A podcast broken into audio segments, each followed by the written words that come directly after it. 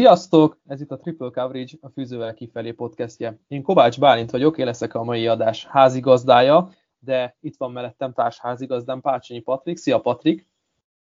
Hello, sziasztok! És ma belefogunk egy, hát mondjuk úgy, hogy rendkívüli adásba, vagy egy kicsit ilyen rendhagyóbb adásba, inkább úgy mondom. Már a jövő évre tekintünk előre, és előreugrunk egy picit az időben, és egy kicsit mock draftolgatunk, mert azt gondolom, hogy itt november elején már ez nem teljesen indokolatlan. Ugye Patrik, neked volt már egy mock draft kiadásod egy picivel korábban, ahol egy teljesen más sorrenddel dolgoztál, mint amivel most fogunk. De mielőtt rátérnénk erre a mock draftra is, hogy hogy áll ez, ez össze, szerintem ugorjunk egy éppen aktuális témára, ugyanis kijött a College Football Playoff Rankingnek az első kiadása, és hát mondhatjuk úgy, hogy kisebb port kavart, illetve hát nem mindenhol lehet ezzel együtt érteni. Egyetérteni, Patrik, hogy vagy te ezzel? Hát igen, ahogy én írtam is oldalra, sok helyen bele lehet kötni, de sok helyen egyet is lehet érteni ezzel az egész dologgal. Igazából, mivel ez egy szubjektív lista, én ezt is írtam a végén, ezért nagyon nehéz úgy belekötni a rangsorba szerintem, hogy te azt meg tud indokolni objektív érvek szerint, hogy miért nincsen igaza a bizottságnak. Én el tudom fogadni azok, akik keseregnek itt a Cincinnati kihagyása miatt, ugye itt mind a ketten nagyon nagy Berkec fanok vagyunk, és szívünk szerint valószínűleg láttuk volna a négy között a, a Cincinnati-t, ugyanakkor eszünk szerint mind a ketten meg tudjuk indokolni, hogy miért nincsenek benne. És akkor most erre rá is vagyok. Bocsánat, Igen? hogy közvállok, mert a következő kérdésem, és akkor majd utána kifejted azt, amit szerettél mondani, szerettél volna mondani, de mit mond a szíved a top 4-re, és mit mond az eszed, ha már itt tartunk sorrendben?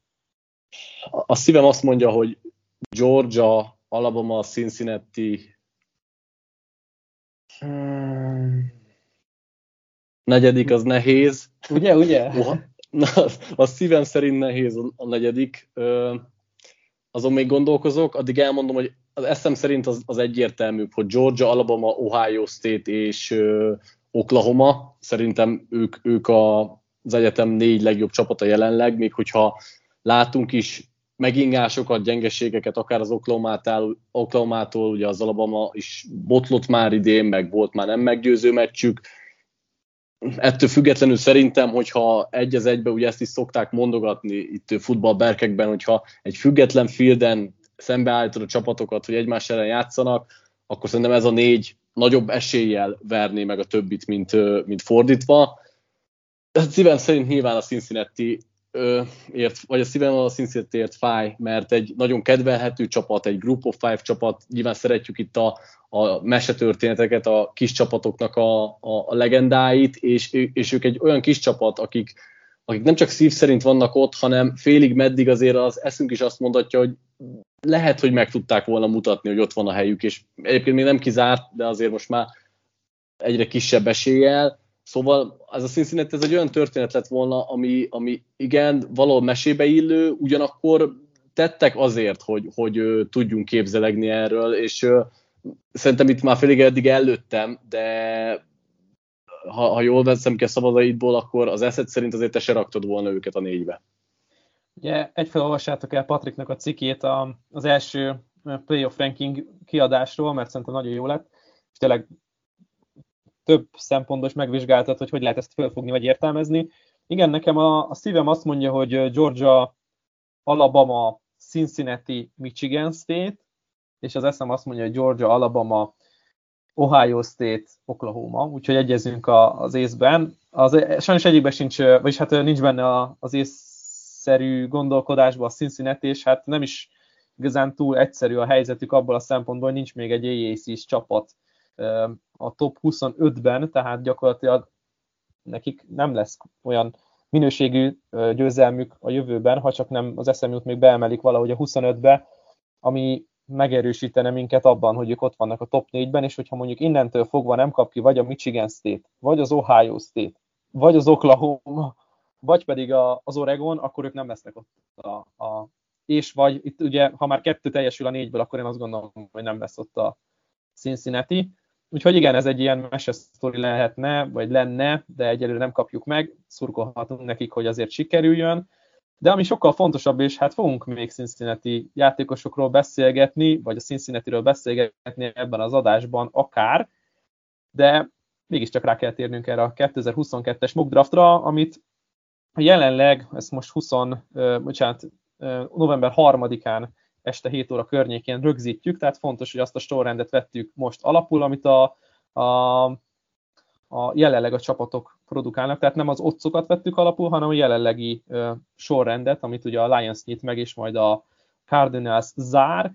és a legfontosabb ebből a szempontból, hogy felváltva fogunk pikkelni, Patrik eldöntötte, hogy én kezdek, ő lesz a második, tehát én leszek a páratlan, ő pedig a páros pikkekkel, és az a nagyon fontos még, hogy mi mit cselekednénk a csapatok helyében, nem azt pedig nem azt vettük elő, hogy mi mit várunk, és még itt annyit szúrnék be,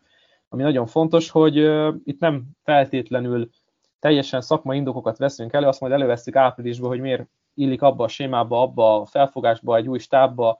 nyilván százezer dolog fog történni addig, ameddig el nem jutunk a draftig. Most mi szimpátia és need alapján kedvenceket válogattunk adott csapatokhoz, ahogy ez egy novemberi mock draftban szerintem nem is túl furcsa, nem tudom Patrik, hogy te még mit tennél ehhez hozzá.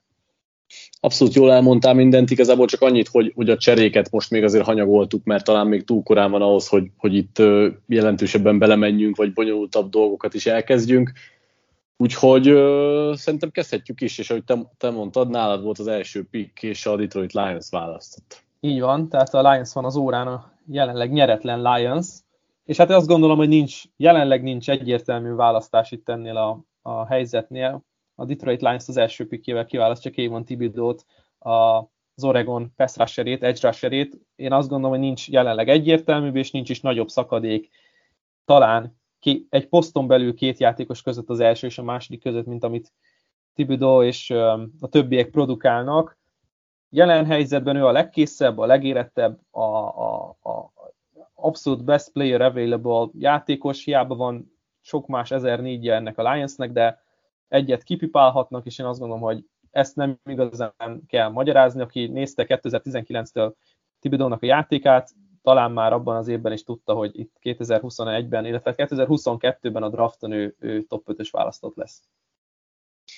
Igen, és most közben egy fontos dolog eszembe jutott, hogy azt szerintem nem mondtuk, hogy valószínűleg két részletbe vesztük fel ezt az adást. Igen, most igen. az első 16 pick fog csak elhangzani, csak ez arra jutott eszembe, mert most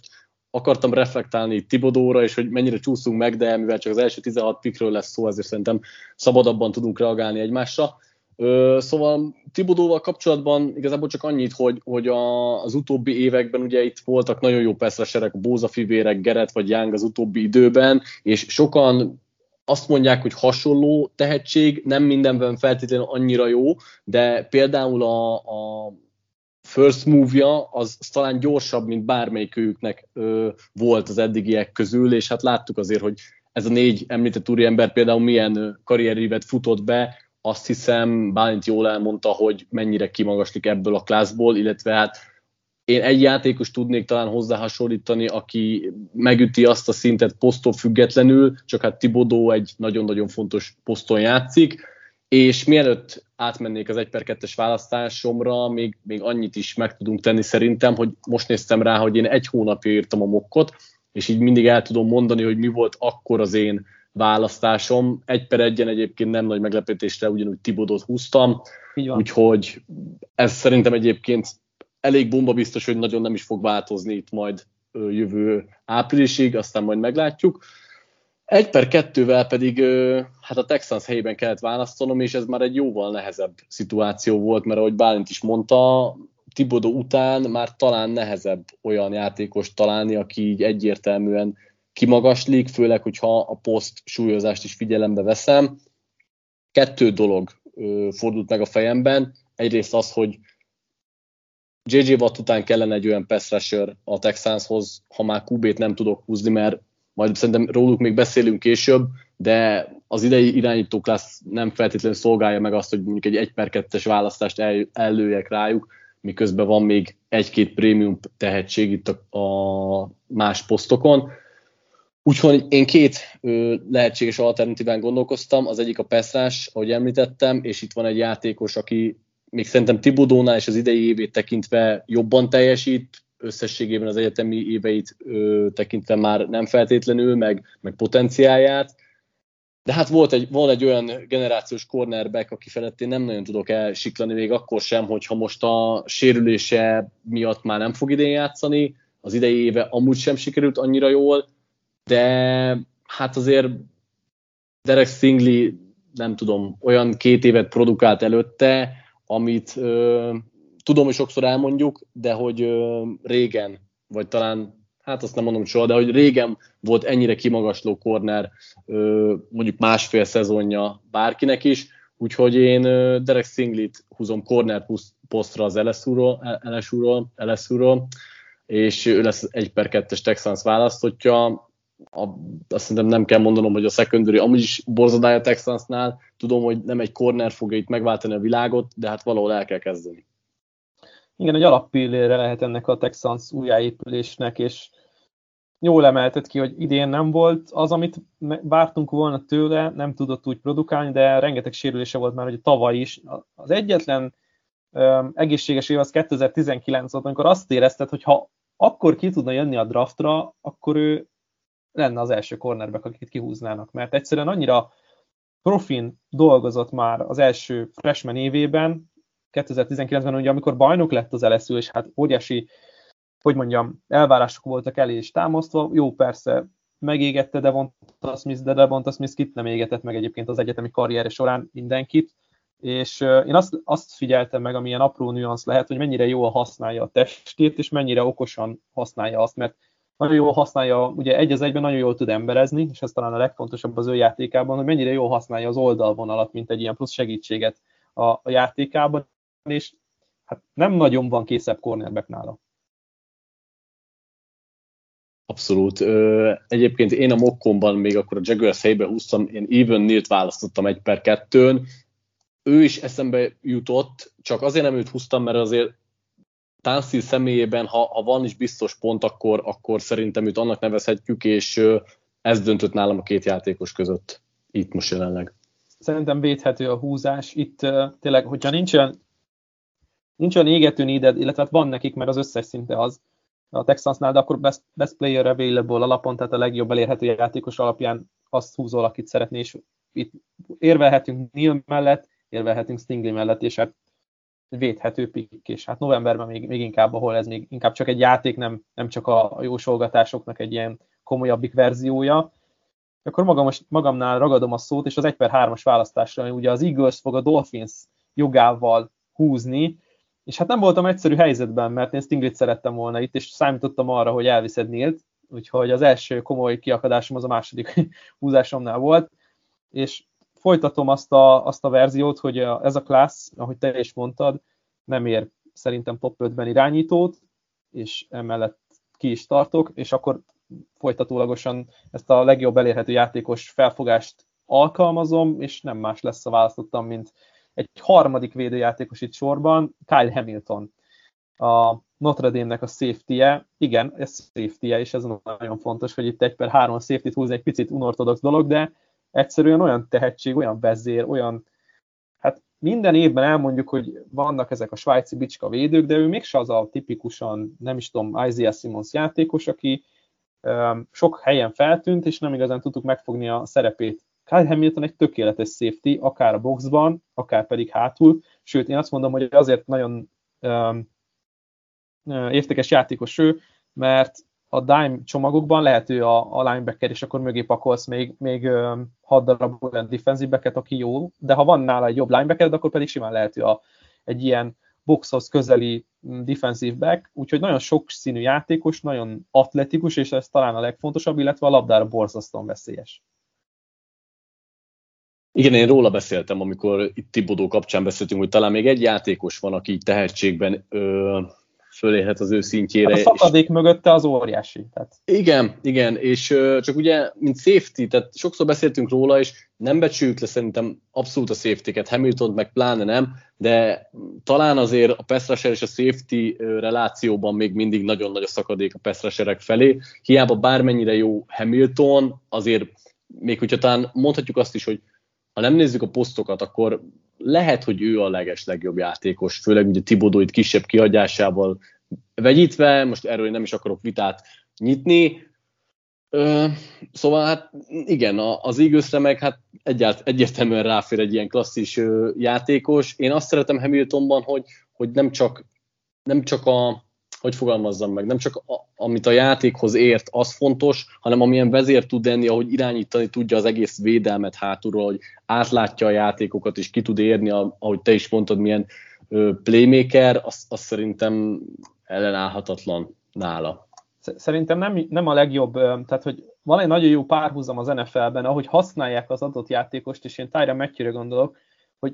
egyáltalán nem hasonlítanak felépítésben semmiben, de ahogy, ahogy matthew is megtalálja a Chiefs, nem ebben a szezonban, de úgy karrierjét nézve, Chiefs-es karrierjét nézve, lemegy a boxba, linebackert játszik, free safety-t játszik, ki tud menni cornerbackbe, mindenhol be tud segíteni a pálya minden részén, ez lehet Hamilton. És persze safety de ez lehet Hamilton. Abszolút. Én egyébként egy, egy per hárman akkor a Houston Texans helyében Malik Willis húztam. Willisnek egyébként akkor talán az egyik legjobb szériája volt, és még sokkal magasabban voltunk vele kapcsolatban. Most majd nyilván meg fogjuk említeni, hát ilyen magasan lehet, hogy már nem húznám én sem, úgyhogy abszolút egyetértek a Hamilton választással. És akkor át is lépek egy per négyre, ahol a Jacksonville Jaguars helyében választottam, és nem változtattam a pikken az egy hónappal ezelőtti húzásomhoz képest, akkor egy per kettőn, most egy per négyen húztam Even Nilt az Alabamának az offenzív tekőjét. Róla hát annyit kell tudni, hogy szerintem a legjobb offenz játékos ebben a klászban, by far, tehát szerintem simán messze ő a legjobb, és rájtekőből lett most már vakoldali tekülő, és itt is abszolút megállja a helyét, mind sebességben, mind erőben egy prototípus tekülről van szó, aki méreteihez képest mozgékony is. Hát, és ugye Trevor Lawrence helyében meg megvan a franchise irányító, úgyhogy mindenképpen kell valaki, aki megvédi. Igen, azt nagyon jól emeltet ki, és akkor itt már megint vissza lehet kanyarodni itt a szakadékokra poszton belül, hogy van egy nagyon egyértelmű a tetején az Evan Neal, és uh, utána azért keresgetni kell, hogy ki a konszenzus második, ha egyáltalán van ilyen. Én uh, nagyon kedvelem az ő játékát, és hát láthattuk is, hogy a, az Alabama mennyire mennyire épít arra, hogy megint csak egy domináns fala van, és hát megy a futójáték, és nagyon jól meg tudják védeni Bryce Youngot, és az egyik alapköve ennek Neil, és tényleg atletikus, jobb blokkol futáshoz, jobb blokkol, jobb blokkol blokkol passzhoz, és nem hiszem, hogy olyan nagy kivetni való lenne a játékába, hogy ne érne meg egy top 5-ös pikket. Abszolút. Mm, egy per négyen egyébként én Stinglit húztam akkor a Lions helyében. Ott épülget egy szép kis cornerback duót. Ugye korábban is investáltak elég nagy tőkét ebbe a posztba, de hát egyelőre nem túl kifizetődő, de nem is kell arról beszélgetni, hogy ott két cornerback lesz most ott három éven belül. Beszéljünk inkább arról, hogy mit csinál a Giants az 1 per 5-ös pikkel, és megint csak én jövök, és nagyon sok szenáriót fel lehet itt vetni. Támadó falat, szélen, középen, irányítót, nem tudom, hogy te ezzel hogy vagy Patrik, hogy mennyire hiszel egy irányító húzásban, vagy éppen egészen más oldalra nézve, és a védelemben erősíteni a talán leggyengébb posztot, ami a pass rusher. Hát figyelj, egyébként ez lett volna a legnehezebb húzás számomra is, mert itt már lehet, hogy elkezdtem volna gondolkozni az irányítón. Én, én többször kihangsúlyoztam, hogy, hogy bár nem utálom Daniel Jones, de nem benne látom a hosszú távú jövőt, úgyhogy itt már a klassz legjobb irányítói szóba jöhetnének. Mivel ugye Nilt kihúztuk, és beszéltünk róla, hogy mögötte nagy azért a szakadék, ezért talán az offenzív, vagy hát bármilyen offenzív lineman, az, az kevésbé jött volna szóba helyemben, úgyhogy megmondom őszintén, hogyha én húzok itt, akkor teljesen ugyanaz a választásom lett volna, mint neked, amit mindjárt elmondasz. Így van, de még mielőtt elmondanám, rátérek arra, hogy szerintem szerintem nagy takarítás is lehet egyébként a Giantsnél, és akkor nagyon úgy néz ki, hogy nem mennék. Ha nagy takarítás van a Giantsnél, és ugye general manager egéssen támadó koordinátoron keresztül mindenkit ki, ki lehetne onnan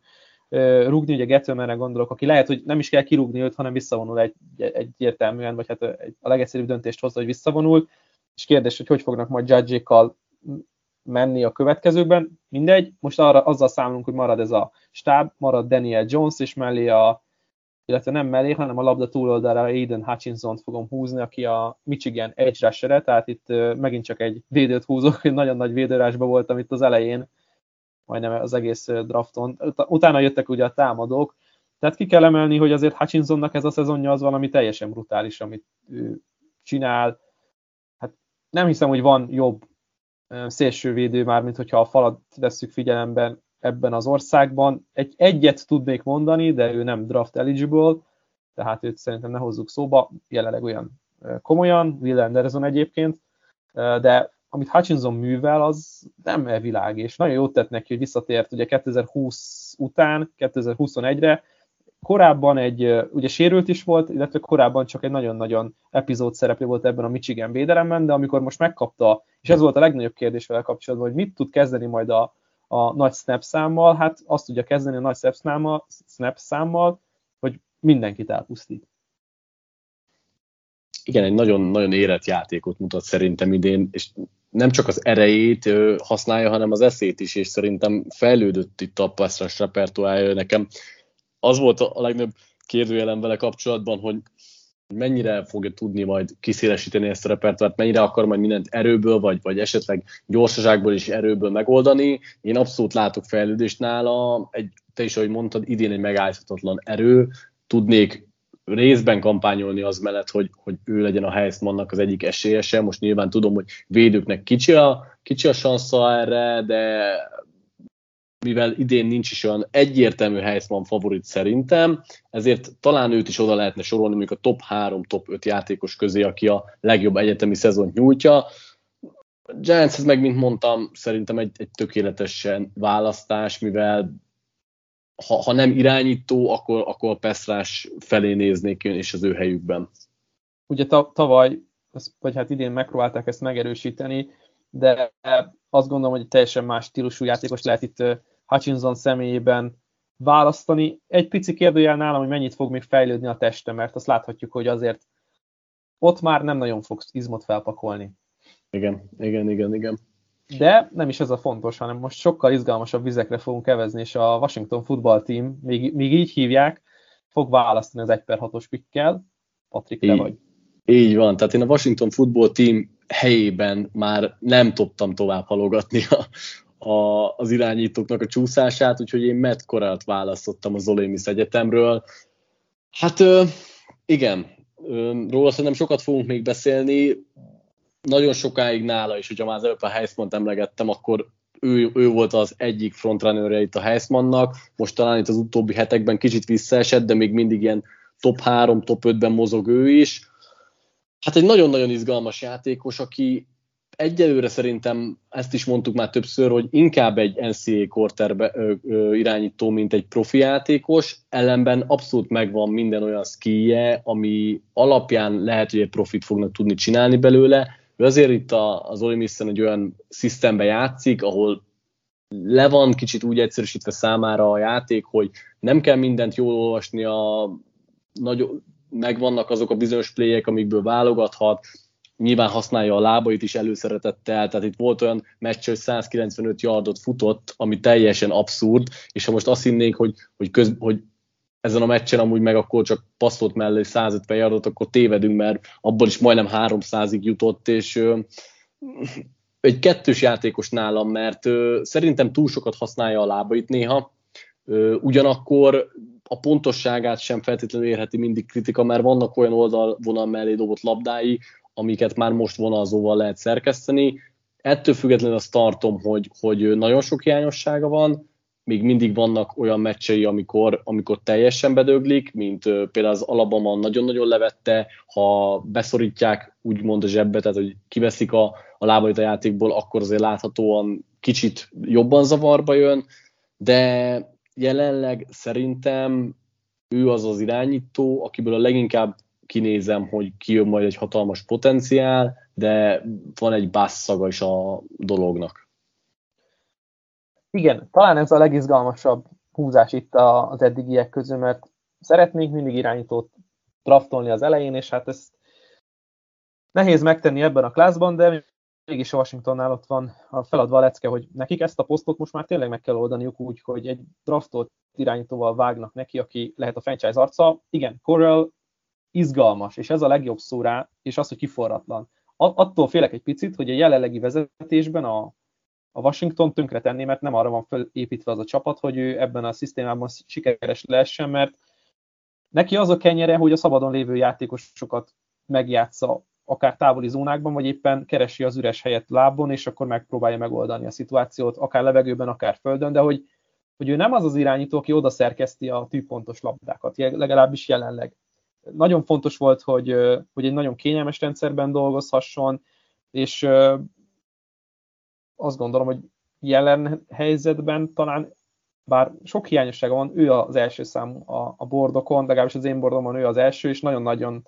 hát nagyon nagy katyvasz van mögötte, de erről is beszélünk majd kicsit később. Nem akarom ezt túl gondolni, én itt, vagy hát én a Washingtonhoz egyébként Sam Howell tudom leginkább elképzelni, de uh-huh. Sam Howell 1 per 6 szerintem egy kicsit drága, úgyhogy um, Correlér is, Igen. meg mindenki Egyéb... másért is az. Igen, nehéz kérdés volt. Egyébként, ha, ha nem QB, akkor te itt a futballtím helyében milyen posztba gondolkoztál volna?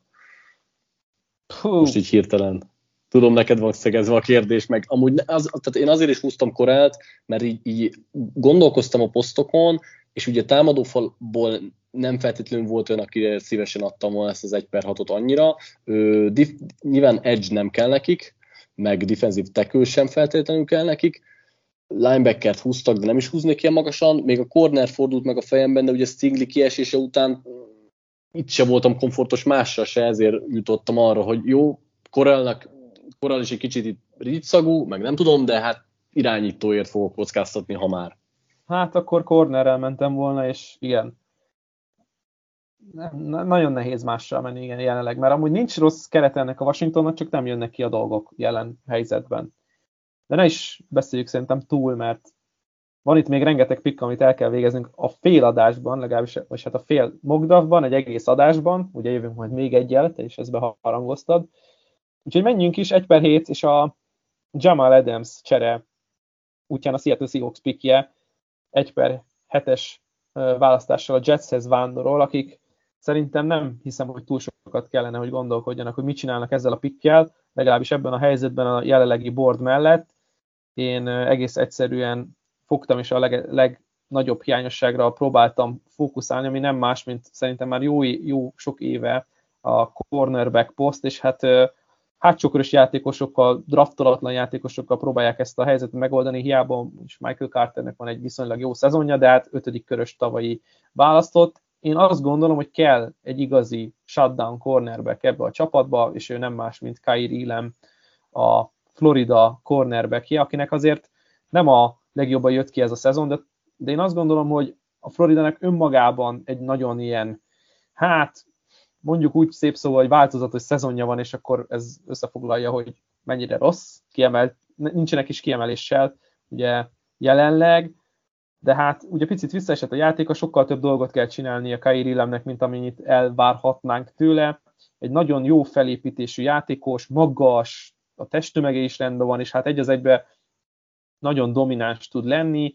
veszélyes a labdára, jól tud fellépni futáshoz, egy, egy komplett csomag. Az a lényeg, hogy fejben ott legyen végig, és ne veszíts el a, a, a kedvét mondjuk a futballtól, mint ahogy tette ezt szerintem 2021-ben. Igen, szerintem itt nagyon jó, hogy kiemelted külön a Floridát is, és nem csak Ilemről beszéltél, mert, mert a legnagyobb probléma vele is, és a csapattal is az, hogy néha olyan, mint elvesztenék a koncentrációt, nem játszanának elég keményen, nem tennék oda magukat, ö, inkonzisztensek, képesek nagyon jó játékra, így most az egész csapatról, meg a játékosról is beszélek, mert nagyon párhuzamba állítható, hogy vannak szenzációs periódusaik, viszont vannak ilyen leblokkolásaik is, amikor tényleg, mintha nem, len, nem lenne kedvük az egészhez. Ugyanakkor én mérges voltam itt rád, mert a következő pikkel nagyon szívesen vittem volna őt, én úgy gondolom, hogy Jó, hát mindezek... mérgesek voltunk oda-vissza egymásra, úgyhogy. Igen. Szerintem itt Igen, több olyan volt, főleg a végén, amikor így egymás elől elvittük, hogy ezt már régóta nézem. Igen, igen, tehát számomra az elmondottok ellenére is ő a klassz második legjobb kornere, és hát a következő csapatomhoz nagyon szívesen vittem volna. Ha nincs mit hozzáfűzöm, akkor lépek is itt Menjünk, az eagles a... az 1 per 8-as, az eredeti van, Eagles így van, az eredeti Eagles pikre megyek, tehát 1 per 80 az Eagles helyében, mivel elvitted a második legjobb cornert, így megint nem tudtam az Eagles helyébe erre a posztra húzni, úgyhogy én Demarvin Lealt vittem, aki egy defensív tackle a Texas AM-ről, és méghozzá azért, mert uh, egyrészt Fletcher Cox kiöregedőben van, meg is próbálták elcserélni, illetve hát fölreppent, hogy elpróbálják cserélni, Voltak de hát erről, igen. nem valószínű, hogy kaptak érte olyan reális ajánlatot, amit szívesen elfogadtak volna. A lényeg az, hogy, hogy nem csak azért, mert defensív tekült akartam mindenképp az eagles hanem mert Lille szerintem a posztján felfele kilóg. Van egy-kettő jó játékos még, itt a mokban is azt hiszem húzunk még defensív tekül posztra, de Lille az, aki a leginkább komplet csomag, és aki a leginkább régóta bizonyítja ezt. Tehát egy olyan játékos, a fal közepén, aki a három tektől öt tekig bárhol képes játszani, pesztrásban is jó, futás ellen is jó, ha, ha olyan pesztrás szituáció van, akkor kiállítod endbe, egy ilyen, valahol olvastam, és ez nagyon megtetszett, most hirtelen nem tudom, talán Matt Millernél, hogy, hogy ilyen Chris Jones szerepben lehetne használni őt, nyilván hezeljük, vagy na, kezeljük ezeket mindig konszenzusba, tehát messze nincs olyan játékos, mint Jones, csak hogy egy olyan fajta szerepkör el lehet akár a profiknál, úgyhogy az Eagles helyében én itt lecsaptam rá. Igen, nekem Kinló jutott eszembe két évvel ezelőttről, és nagyon tetszik ez a húzás egyébként. Azt ki kell emelni, hogy most kezd egy picit úgy kiütközni a, a sok, sok egyéni tehetség a Texas a szintén egy ötcsillagos Lirről beszélgetünk, aki tényleg egy nagyon post-divers játékos a falban, sok helyre berakhatod. Nekem nagyon tetszik ez a pick, főleg azért, mert egyfelől nem lesz Fletcher Cox ott örökre abban a csapatban, és nagyon-nagyon idősödik az a roster is. Ez, ebből a szempontból a, a védőfal az egy meghatározó pontja az egész csapatnak, ha csak belegondolunk a, a draftolási stratégiába, hogy ahova lehetne húzni még első körben, az hát nem biztos, hogy a vezetésnek a prioritásai között van, de ez lehet az, úgyhogy nekem nagyon tetszik ez a húzás és akkor rögtön rá is kontra, kontrázhatsz itt az Eagles pickekre, mert egyébként azt nem mondtuk, de itt egymás után két Eagles pick jött ki új. Így van, az 1 per 9 a Colts jelenleg prognosztizált első körét a Eagles kapja meg, és itt, itt volt egy kicsi egyet nem értés kettőnk között, ezt ki kell itt emelni, hogy én be, beírtam a, egy, egy chatbe, ahol ezt megbeszéltük ezt az egészet, hogy eh, Melik Willis, és te ezt úgy gondoltad, hogy én kihúzom őt, mert nincs más opció, én nem, inkább azt írtam, hogy aj, de jó lenne itt Melik Willis, aki a Libertynek az irányítója, de van egy másik játékos, akit inkább választottam volna, de maradtam ennél az opciónál, és kiválasztottam a Liberty irányítóját, tehát Melik Willis a top 10-es Eagles pick, harmadik Eagles picknek ugye a, a választása, itt egy per 9-re, tehát 9 picken belül húztunk hármat az Eaglesnek, egy igazi újjáépülésnek a kezdete ez, és hát egy irányítóval zárjuk le ezt a három pick sorozatot, három pickes sorozatot, azt gondolom, hogy, hogy ha van rizikó, amit hát nem biztos, hogy meg lehet engedni, de meg fog engedni magának ebben a szenárióban. Az igaz, akkor az Melik Willis, aki egy hihetetlenül izgalmas játékos, de jelenleg nagyon-nagyon hát hímes tojásként kell bánni vele, mert hát be tudja mutatni a, a tetejét is az irányító pozíciónak, meg a legesleges legalját, hogy hat pikket dob, két meccs alatt szekkelik, két drive-on belül négyszer, elképesztő hibákat hoz, és másik oldalon meg az van, hogy tehát a, a mágia, a csoda, amit Cam Newton csinált 2011-ben, amit, amit, amit Marcus Mariota csinált, csak egy kicsivel kisebb versengés vagy gyengébb csapatok ellen, de olyan mágiát hoz a pályára, amit nem tud még, nem tud még egy irányító hozni szerintem 2022-ben, vagy 2021-ben, de már a 2022-es draftra tekintve. Igen, ebben abszolút igazad van, és egyébként valahol Willis lábon, meg, meg, meg ezek a scramble meneküléseivel, futtából dobott passzaival még többet is tud, mint korál, csak valahogy Willisnél még kevésbé tudom elhinni, hogy ő egy, egy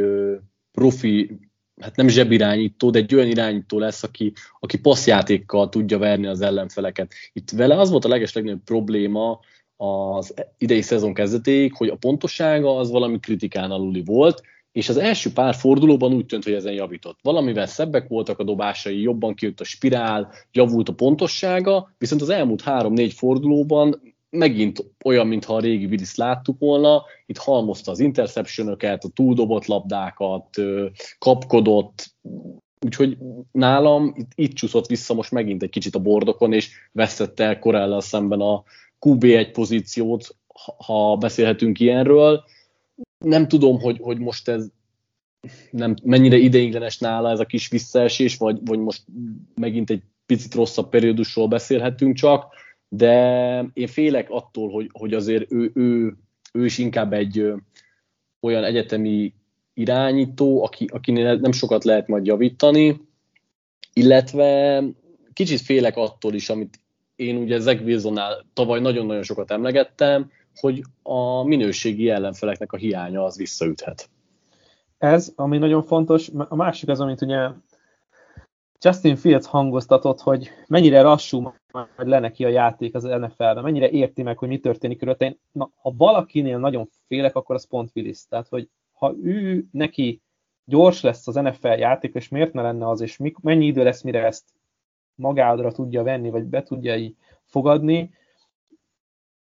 kellene neki egy szezon, meddig fogják akár csak ültetni Hertz mögött, mert én azt gondolom, hogy Hertz lehet egy jobb opció az első évben, sőt lehet, hogy akár, hát az első évben mindenképpen, mint Willis,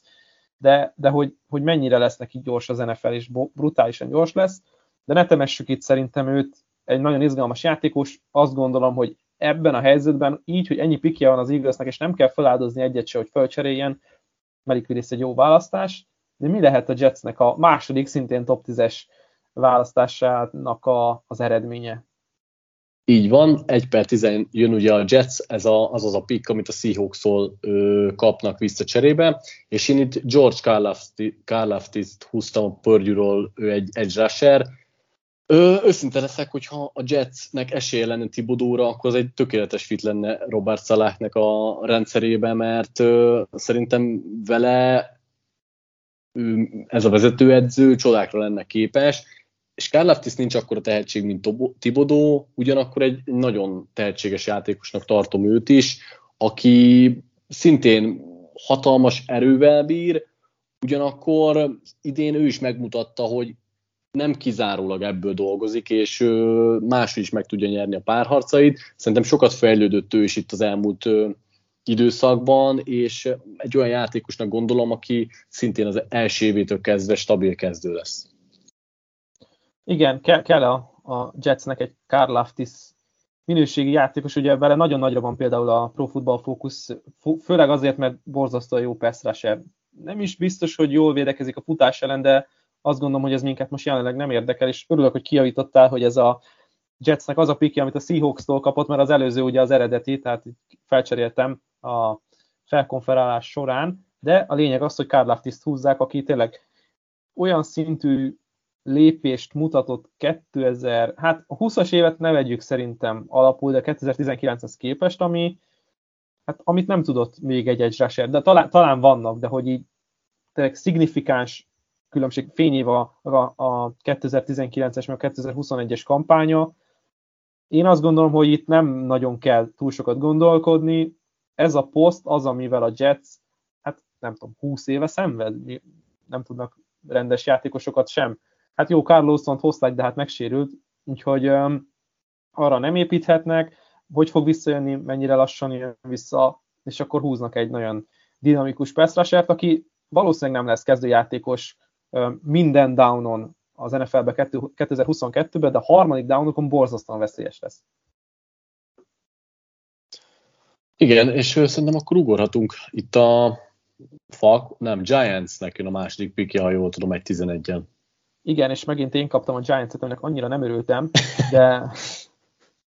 de fogtam, és maradtam a, hogy mondjam, a Giants első pikéhez mérten a bevett kis stratégiámhoz, hogy a legjobb játékos szeretném kiválasztani most ehhez a csapathoz, és hát én azt gondolom, hogy ha már legjobb játékos, akkor akár Nidre is jönni fog ez, és én azt gondolom, hogy így, nem beszéltünk erről, de szerintem ez a pick ez neked nagyon fog tetszeni. És én nem mást húzom itt 1 per 11-re a Giantshez. Ugye a Bearsnek a pikét kapják meg még a, a Justin Fields trade miatt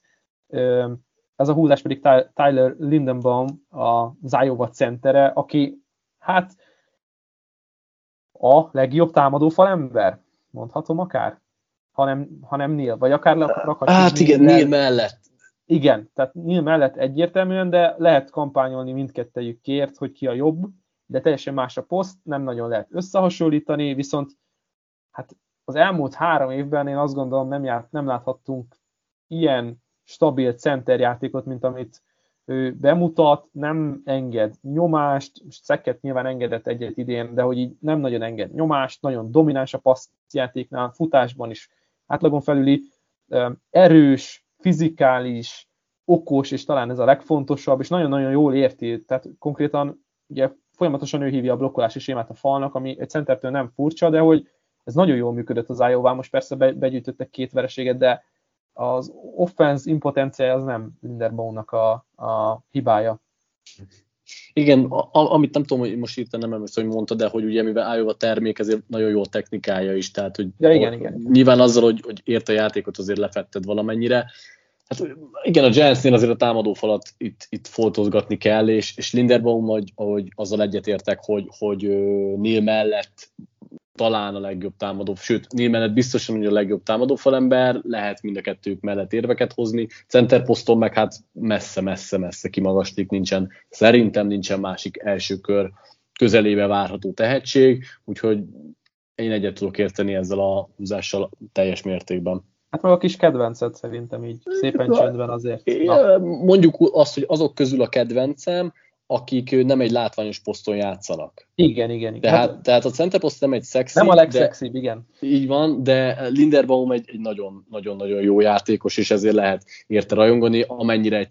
centerért lehet rajongani. Lehet, abszolút, de azt gondolom, hogy itt beszélgettünk már egy csapatról, aki lemaradt a, a, a top 4-es kiemelésről, és hát a Falcons elkezd nézegetni Ohio irányába, és nem akarom lelőni a pikket, de szerintem az egyik, hanem a legkedvencebb húzásod ez az első kör első felében. Így van, 1 per 12 az Atlanta falcons én Ahmad, Ahmad vagy Sauce Gartner-t hoztam corner posztra a Cincinnati Bearcats-től. Hát ugye a, a Bearcatsről beszéltünk, hogy mennyire jó csapat, annyira jó csapat védelemben, hogy a Georgia után nekik van a legjobb pontkülönbségük, egy olyan corner párosuk van, akik mindenkit leszednek konkrétan, a passzvédekezésük zseniális, és ennek a vezére Gardner, aki egy fizikális ö, focit játszik, agresszív, de nem túl agresszív játékos. Szerintem ahhoz képest, hogy egy kisebb egyetemről jön, jól, jól érti, jól olvassa a játékokat, vannak kisebb finom hangolási hiányosságai, nyilván nem egy tökéletes post, prospekt, de szerintem az ő harcossága, akarni vágyása, és pont azért, mert egy, egy kvázi kisebb suliból jön, akiket mindig lenéznek, és azok után, hogy még most is a Cincinnati nincs megbecsülve, ő egy olyan játékos, aki a végletekig küzdeni fog, és szerintem a Falconsba meg nem nagyon kell megindokolni, hogy a corner poszt az mennyire üres, még akkor is, hogyha most a fiatalok itt elkezdtek mutogatni azért életeket, ettől függetlenül Gartner szerintem egy, egy kezdőposztra érkezne. Igen, nem nagyon akarom túlragozni, nekem is az egyik kedvenc húzásom ez az egyetemi karrierje során nem engedett touchdown, szerintem az elég veszélyes, teljesen mindegy, hogy, hogy milyen, öm, milyen konferenciában, milyen versengés ellen kell nekik futballozniuk. Ha nem engedsz TD-t több mint 1200 snap alatt, vagy bocsánat, 1600 snap alatt, akkor, akkor az, az valamire utal. És szerintem ez, ezzel tökéletesen meg is fogtuk az ő játékát. Nagyon tehetséges, fizikális, és hát nem csak hogy fizikális, de nagyon jó felépítésű játékos imádom a játékát már, már évek óta, úgyhogy nagyon tetszik ez a választás, és rögtön ugrunk is a 1 per 13-ra, úgyhogy már csak négy húzásunk van ebben az adásban. A Miami Dolphins fog másodjára húzni, és bocsánat, elsőre, mert húzott az őpikükkel az Eagles, de most végre ők jönnek az órán, és ők pedig a 49ers pikét kapják meg, itt ugye ez pedig a, a, a tavalyi drafton az a csomagnak az egyik eleme, amit elcserélt a 49ers, hogy föl tudjanak menni egy per háromra, és a Falcons ezzel a, bocsánat, a Dolphins ezzel a pikkel kiválasztja Charles Cross-t, a Mississippi State-nek a teköljét, és egy olyan név talán, akit így be kell mutatni, azt gondolom, mint egy kicsit a, a nagy érdeműnek, de szépen lassan a Mississippi State-nek ő a baloldali tekőjeként egy olyan korrekt évet rakott össze, főleg, hát én azt gondolom, hogy talán futásban jobb, mint paszban, de azért paszban is elit számokat tud hozni, nem nagyon enged sietetés, nyomást, és egy nagyon fiatal, nagyon jó termetű, nagyon okos tekölt kapu meg az ő szemében, aki én azt gondolom, hogy a radarok alatt repül, de nagyon tehetséges játékos, jó a technikája, bár nagyon sokat kell még rajta azért így is fejleszteni, de Mississippi State-nek nincsen túl jó szezonja, nincsenek túl jó évei, és ő mégis egy ilyen hát csillag az éjszakában, hogyha a támadókat nézzük, és én azt gondolom, hogy bár nagy a szakadék itt a támadó falak között, és hát ő lesz a második tekkel, akit kihúzunk, de lehet egy, egy, egy, egy még, még akár úgy mondom, hogy a szezon után is lehet egy, egy komolyabb, fölfelé ívelő, ívelő um, bord, bordon való repülése a, a, a játékosnak, mert hát szerintem még mindig alulértékelt játékos ő. Abszolút egyetértek, szerintem az egyik legatletikusabb a posztján, ő egy, egy igazi ékszer lehet itt a Dolphinsnak, akiknek hát azért sokat öltek itt a támadó falba az utóbbi időben, senki nem vált be, szerintem nem azt mondom, hogy Cross egy biztos pick, de hogy szerintem neki van egy stabilabb padlója, mint azoknál nagyobb, jobb, na, hogy mondjam, magasabb vagy stabilabb a padlója, mint akiket Dolphins az elmúlt időszakban választott, és ö, nem lennék még azon sem meglepődve, hogyha egy, még egy picit az 1.13-ról is felfele tudnak húzni itt a, a, a ranglétrán, vagy a mokokban, ő egy, egy ilyen 10 és 15 közötti lehet a bordok nagy részén, vagy lesz majd a nagy részén, én azt tippelném. Igazából mindent elmondtál, amit, amit ö, én is gondoltam volna róla, és a Dolphinshoz meg nem látom nagyon a, a más posztok az indokoltságát jelenleg, mint Igen, a támadófal. Jött egy elsőkörös pick Austin Jacksonnal 2020-ban, majd 21-ben egy második körös Eichenberggel, és hát azt gondolom, hogy elfér még ide a húzás a falba, és lehet majd úgy variálni a játékosokat. Most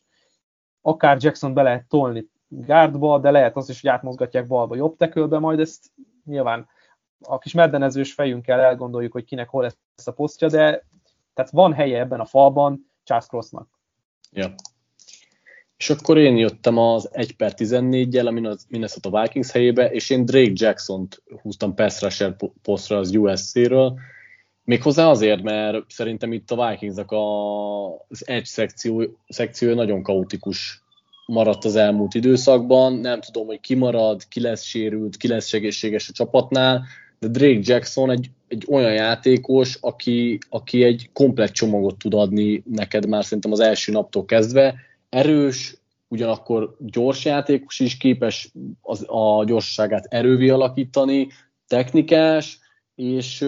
egy, egy, hát egy vezér a fal szélén, a falban, aki, akire lehet támaszkodni első naptól kezdve. Igen, és azt talán még nagyon fontos kiemelni, hogy nagyon produktív, tehát nagyon jól tudja lezárni a, a Pestrás szituációt, amellett, hogy én azt gondolom, hogy a futása is jó hozzáadott értéke lehet a Vikingsnál. Igen, nagy kérdés, hogy a Vikingsnak a fala hogy fog kinézni 2022-ben, mert lehet, hogy merőben nem úgy, ahogy most. Sőt, hát arra tennék nagyobb pénzt. De Drake Jackson már, már a szezon előtt is már nem volt túl erős ugye a 2020-as éve nagyjából egyik pac játékosnak sem, de azért ha csak a pac be gondolkodunk, akkor az első két játékos, aki eszünkbe jött, az Thibodeau és Jackson um, edge rusher pozícióban, és én azt gondolom, hogy ő is hát ha van erősség a, a klásznak, akkor a, az edge a teteje, tehát hogy a krémje az azért nagyon-nagyon jó és meghatározó, mi is már a, a 1-2-3 negyedik egy rusher húzzuk itt a top 14-en belül, ez önmagáért beszél. El kell De indok, kapkodni, indokolt is szerintem. Igen, indokolt, és el kell kapkodni, hogyha ilyen jók, és nem tudjuk, hogy mi van utána, nem tudjuk, hogy mit kapunk majd a második, harmadik körös passz siettetőktől, Jacksontól stabil, mm, stabil teljesítményt és stabil produktivitást fogunk kapni már az első évben. Így van, és ha már egy akkor 1 per 15-ön a Chiefs jön, Hát igen, Chiefsnek a védelmében vannak problémák, hogyha így nem akarunk túl, túlzottan mélyre ásni és megfejteni az ő kis problémájukat 2021-ben, de a legindokoltabb választás itt megint csak a fal széle a védőfalban. Azt gondolom, hogy ez a Chris Jones projekt, ez nem egy elvetemült dolog, nem egy, nem egy rossz ötlet, de Chris Jonesnak nem természetes pozíciója a fal szél, széle, már csak azért sem, hogyha legegyszerűbben gondolkodunk, hogy nem a legközelebb áll fel az irányító, tehát jóval több teret kell bejátszani, jóval több yardot kell megtenni az irányító X szélről, mint középen, ugye az egy rövidebb táv lenne, de szeretnénk egy játékost a szélre, aki, hát Frank Clark nem működik, Mike Dana nem váltja meg a világot, és akkor lehetne sorolgatni még itt a, a hogy mondjam, második, harmadik vonalas játékosokat, akik szintén nem tudnak fellépni ebben a rendszerben, és nem azt, hogy nem tudnak fellépni, nem tudnak nyomást generálni sehogy se a Chiefs játékosai, és erre lehet egy borzasztó jó megoldás Kingsley Enakbari, aki a South Carolina-nak a szélső passietetője. Én nagyon szeretem őt, én nagyon kedvelem az ő játékát, és hát megint csak nagyon fontos kiemelni, hogy ő a passzsietetésben olyan mértékű adalék lehet ebben a csapatban, amit korábban hát nagyon-nagyon régen láthattak. Igen, ugye most a trade deadline-nál Melvin Ingramet megszerezte a Chiefs, de hát ő abszolút nem hosszú távú megoldás, még az is lehet, hogy jövőre már nem lesz a csapatnál. Pontosan egy éves szerződése volt a Steelersnél, amit ugye visz tovább majd a Chiefshez, de hát ez ideig, óráig egy megoldás. Igen, úgyhogy egyetértek ezzel a választással igazából. Ennek szerintem egy kicsit radarok alatt csúszó játékos, mivel a South Carolina nem egy nagy egyetem, úgymond nincs Rivalda fényben. Nála is azt tudom picit elmondani, mint Sauce Gardnernél, hogy, hogy épp ezért talán nagyobb benne a küzdés és, és az, az akarat, meg a, hát ezt mindig, mindig nehéz megfogalmazni ilyenkor szerintem, hogy mert nem az agresszivitást akarod kiemelni, hanem azt a, a motort, ezt a... Azt igen, igen, igen, talán ez a motor a, a legjobb jó szó rá, hogy, hogy egy, egy le nem álló gépezet, aki, aki az utolsó, hát a sípszóig, a, a play haláláig fog küzdeni neked. Igen, és ha valami nincs meg a, Steelers, a Steelersben, hát ott is azért, na jó, ott van, de hogy a, a Chiefsben nincs meg, akkor ez pontosan ez a, ez a fajta mentalitás, hozzáállás, tehetség, atletizmus, tényleg ő, ő minden boxot kipipál, amit szeretnénk látni, és nem kapunk meg a, a Chiefs-nél, ő ezt ki tudja pipálni szerintem, egy nagyon jó pik lehet nála, vagy náluk, és ö, ezzel érünk el, ö, ugye ezzel a pikkel. A leges legutolsó az, ami ugye a tied lesz, és a Patriots fog 1 per 16-ra jönni. Így van, tehát 1 per 16-on a New England Patriots helyében én Drake Londont választom szintén a USC-ről, ő egy elkapó. Méghozzá azért, mert szerintem ebből a csapatból egy olyan első számú VR kell, amire már régóta átsingóznak a csapatnak a fanyai. London pedig számomra, és itt majd vitatkozhatsz velem akár, de számomra egyértelműen ennek a klassznak az első számú elkapója, nem olyan domináns, messze nem olyan domináns és jó, mint mondjuk Jamal Chase volt a tavalyi évből, de ettől függetlenül ő egy olyan játékos, aki Ö, hihetetlen jó contested catcheknél, tehát védővel a nyakán leszed bármit, ugyanakkor nem, nem, nem csak azért kell ezt megtennie, mert hogy nem képes szeparálódni, hanem egyszerűen meg tudja ezeket a játékokat csinálni. Nem, egy kifi, nem a legkifinomultabb runner, nem is a legesleggyorsabb játékos, de ettől függetlenül egy olyan elkapó, akiben megvan minden részben ami, amire szüksége van egy irányítónak, hogyha egy harmadik downnál vagy az endzone valahova akar nézni, akkor az London lesz, és ő le fogja szedni. Az egyetlen félelmem vele kapcsolatban, hogy pont most hétvégén sérült meg, és az egész szezon hátralévő részét ki fogja hagyni. Remélni tudom csak, hogy ez a sérülés nem olyan, amiből majd nem teljesen egészségesen tér haza, és az NFL-ben ott folytatja majd, ahol ott az idén abba hagyta. Hát igen, kiemelted itt a végén a legrosszabbat. Tudnék veled vitatkozni, és majd fogok is talán később, nem ebben az adásban. Nekem nagyon-nagyon nagy kedvencem Drake London. Nekem egy ilyen igazi, hát ugye mind a ketten oda voltunk ezért a 2019-es Trojans-ért, már nem biztos, hogy ezt ugyanúgy el tudjuk mondani két évvel később, de akkor ütött szerintem mindkettőnknek szemet, hogy ez a fiatal freshman, nagyon atletikus fiú, ez mennyire tehetséges játékos. Hát ki kell emelni, hogy ő kosárlabdázott is középiskolában, és elég magas szinten, tehát őt el tudták volna úgy is képzelni a, a Trojansben, hogy ő nem veszi fel a válvédőt, hanem csak a kosárlabdapályán villogtatja meg a tudását, de nagy szerencsénkre ez nem így történt, és hát egy tehetséges futbalista nőtt ki belőle. Nagyon komoly szezonja volt egészen, egészen a sérüléséig, és hát rekordokat döntögethetett volna, 8 meccsen szerzett több mint 1000 yardot, talán minden mérkőzésen volt TD-je, de ebben nem vagyok biztos, lehet, hogy csak 7. És itt ugye Matt Millernek a nevét szoktuk itt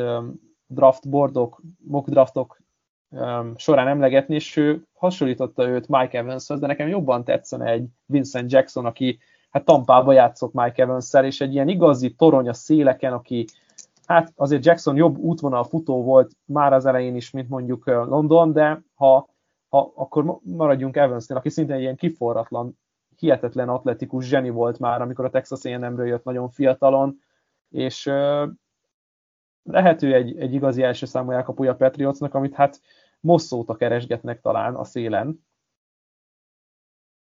Abszolút. Ö,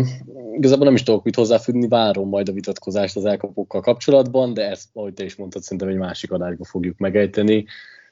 és várom a második részét is majd a moknak, ami, ami szerintem holnap ö, lesz majd hallható. Így van, így is egy picivel túllőttük azt az adás időkeretet, amit akartunk egy 10 perc, hogy egy 3 órában állapítottuk meg, de az elején annyira el tudtunk beszélgetni erről a college football playoffról, hogy egy picit így belenyúlt az adás menetünkbe. Én azt gondolom, hogy akkor ennyi volt itt a 2022-es második mock draftunknak az első fele. Jövünk a második résszel holnap, és ugye itt pedig egy pici ajánlóként már is beindítjuk a Denver broncos az adást, és hát nem Patrik, hanem én fogok húzni nekik, úgyhogy nagyon kíváncsi várom azt, hogy mi lesz már az elején a reakciód erre a pikre, Ugye ezt se beszéltük meg, mint hogy nagyjából semmit nem beszéltünk meg a húzások során, csak kiválogattuk a játékosokat, úgyhogy ezzel fogunk jönni holnap, tehát az 1 per 17-tel indítunk, és egészen megyünk a Cardinalsig a pikkek során, felváltva ugyanúgy, ahogy most,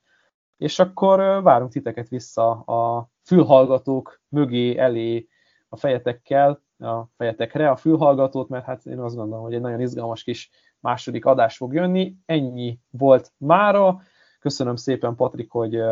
időt szakítottál erre, illetve időt szakítottál a mockdraftra, meg rám, ez se egy utolsó szempont, úgyhogy találkozunk holnap. Sziasztok! Sziasztok!